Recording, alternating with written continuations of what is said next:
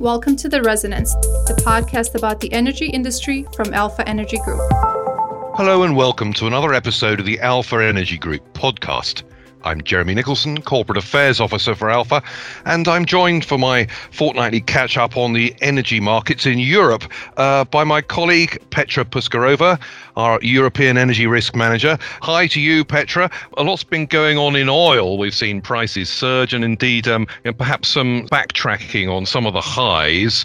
What's the outlook in the oil market at the moment? Is it bullish about economic recovery, concerned about the third wave in of COVID in Europe? What's the situation at the moment? Situation is in the oil markets a little bit mixed at the moment. We are seeing some mixed signals. We saw oil prices falling on the demand concerns as the third wave of coronavirus and renewed lockdowns looms in Europe. We saw pretty impressive uh, profit taking place last Friday following nearly two months period of strong position building.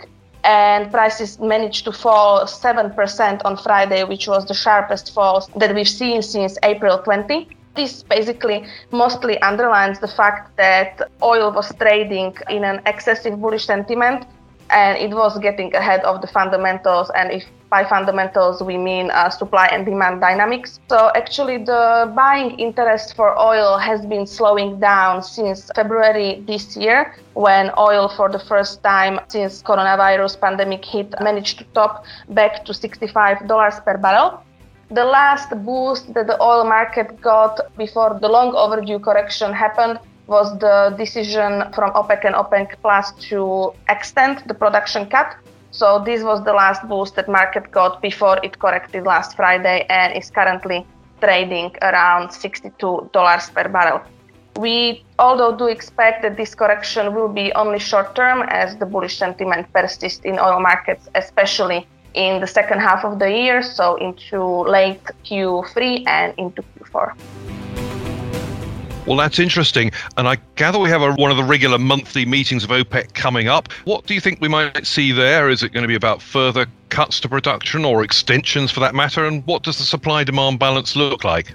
Um, it will be really interesting to see what the potential further extension of cuts will do at the moment. So last time it managed to boost the bullish rally further. At the moment, we are looking at the short-term bearish sentiment. So it will be interesting to see if potential for further production cut or extension of the production cut, should I say, will again help oil prices to again test the levels around seventy dollars per barrel. In terms of supply and demand, operating rigs in the U S have been seeing an increase. So we are currently looking at around three hundred eighteen operating rigs comparing to only one hundred seventy-two that were operating in August. So the latest bullish rally definitely attracted more producers to increase their production. But again, there are some questions around short-term demand. The recent rally was also to some extent boosted by increased demands from China that are at the moment looking towards a decrease, and China is importing less. We were able to assess this on the information available from Nigeria and Angola, who are one of the key suppliers for China.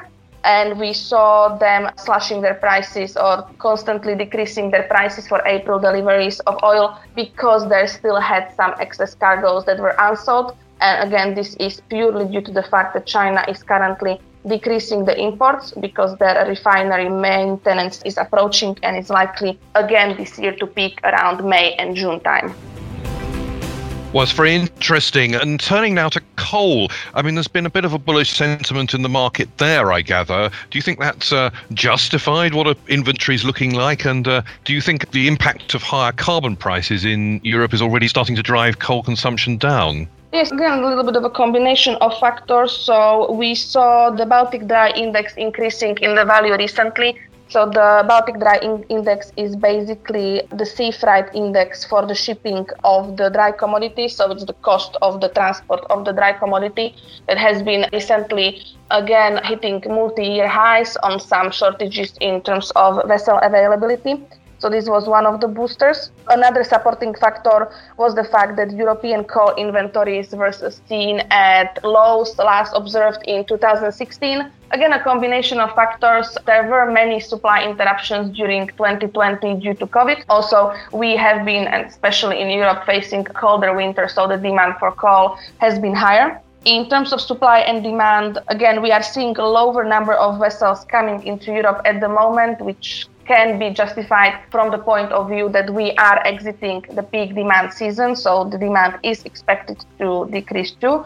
But currently what we are observing is increased demand from China. So actually lots of cargoes are turning from are loading in Europe and turning towards China. When it comes to global situation, of course, we saw lots of news around flooding in Australia, which of course interrupted the production around the Newcastle. This doesn't necessarily have impact on Europe. Of course, there was some response in terms of pricing, although we do think it's only going to be temporary. So just to give you an idea or to give a perspective, due to this supply interruption, the Pacific Basin prices managed to soar to above one hundred dollars per ton on the basis that there is a lack of supply at the moment. And this has to a certain extent, of course, transmitted into the European prices. And we are looking at coal prices at the moment hovering around seventy dollars, which is a level that we consider as supportive. But again, we do believe that this is going to be only a temporary situation. Well, it's interesting to note the importance of Asia in all of this, not just in terms of Chinese demand, but potentially uh, Australian supply and, and the effect that that can have on the European market. Well, presumably with high coal prices and high carbon prices in Europe, this has had more than little impact in parts of the European power markets, especially coal-dependent uh, states such as Germany. And I guess maybe that's had a knock-on impact on France and elsewhere. What's the situation looking like for French nuclear and power prices generally across Europe?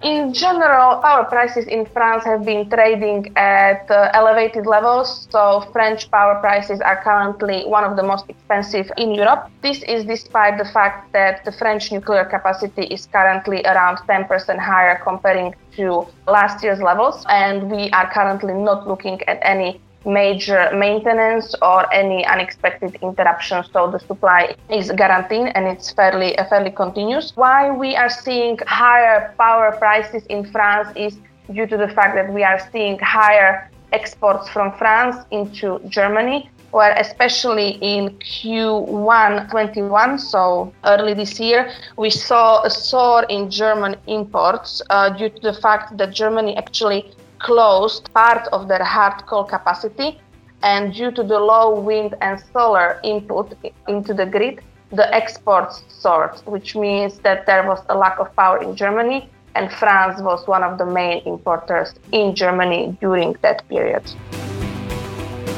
So how are things going now with the German phase-out, and what's the likely impact going to be on prices? So the German phase-out progresses. The coal phase-out is likely to be completed by twenty thirty-eight, and this is going to be happening alongside of some nuclear phase-out too. The problem at the moment is that this phase-out will create some lag or some void in the capacity, and there are expectations that the spot power prices could be averaging around fifty-five to sixty euros per megawatt hour across calendar twenty-two or calendar twenty-three.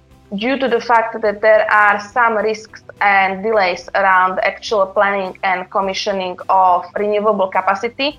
So we came across information pointing towards the fact that the project and the commissioning during twenty twenty dropped around forty percent on the back of the pandemic, politic-related situation, and also the fact that spot prices during twenty twenty actually dropped. So in Germany, we are actually looking at slightly different situation to what we see, for example, in Spain, when renewables are increasing swiftly. And what is important to mention for Germany is that the importance of the import capacities on the border will increase, and it should be something that is really considered to be prioritized, because otherwise blackouts cannot be ruled out in Germany in case the void from coal and nuclear cannot be quickly replaced by renewable capacity. Well, it's an interesting uh, dynamic there, the interplay between coal, nuclear, and of course renewables. And uh, although the solar output is obviously going to climb as we move towards the summer, the wind output can come and go and has quite a big impact on the market. I mean, one thing we haven't touched on, ought to probably mention very briefly before concluding, L N G and arrivals of uh, an availability of gas. I assume no news is good news there. Uh, it sounds like some of the problems that could have been there with outages have either been resolved or proved not to be terribly significant. Is it generally good news on the L N G front? Certainly neutral news. There has been some information available around some uh, supply interruptions in Russia, but we cannot really see any of these materializing.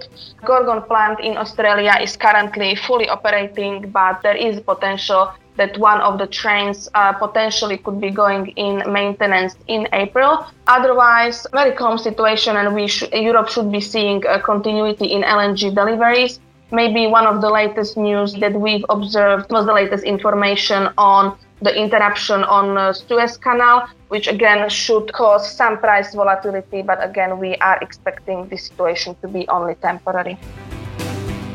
Well, I hope you're right, Petra. It's a, an interesting reminder that uh, however much we try to foresee the future, there are always unexpected things such as ships blocking canals that can suddenly pop up and hopefully be resolved very shortly. Well, thank you, Petra, for your comments on all of that. Very interesting as ever. Well, do join us again shortly for another podcast, whether on U K or European energy matters. And if you're interested to find more, do have a look at our website, alpha energy group dot com forward slash U K. Have a look at our reports and join us for a podcast again soon.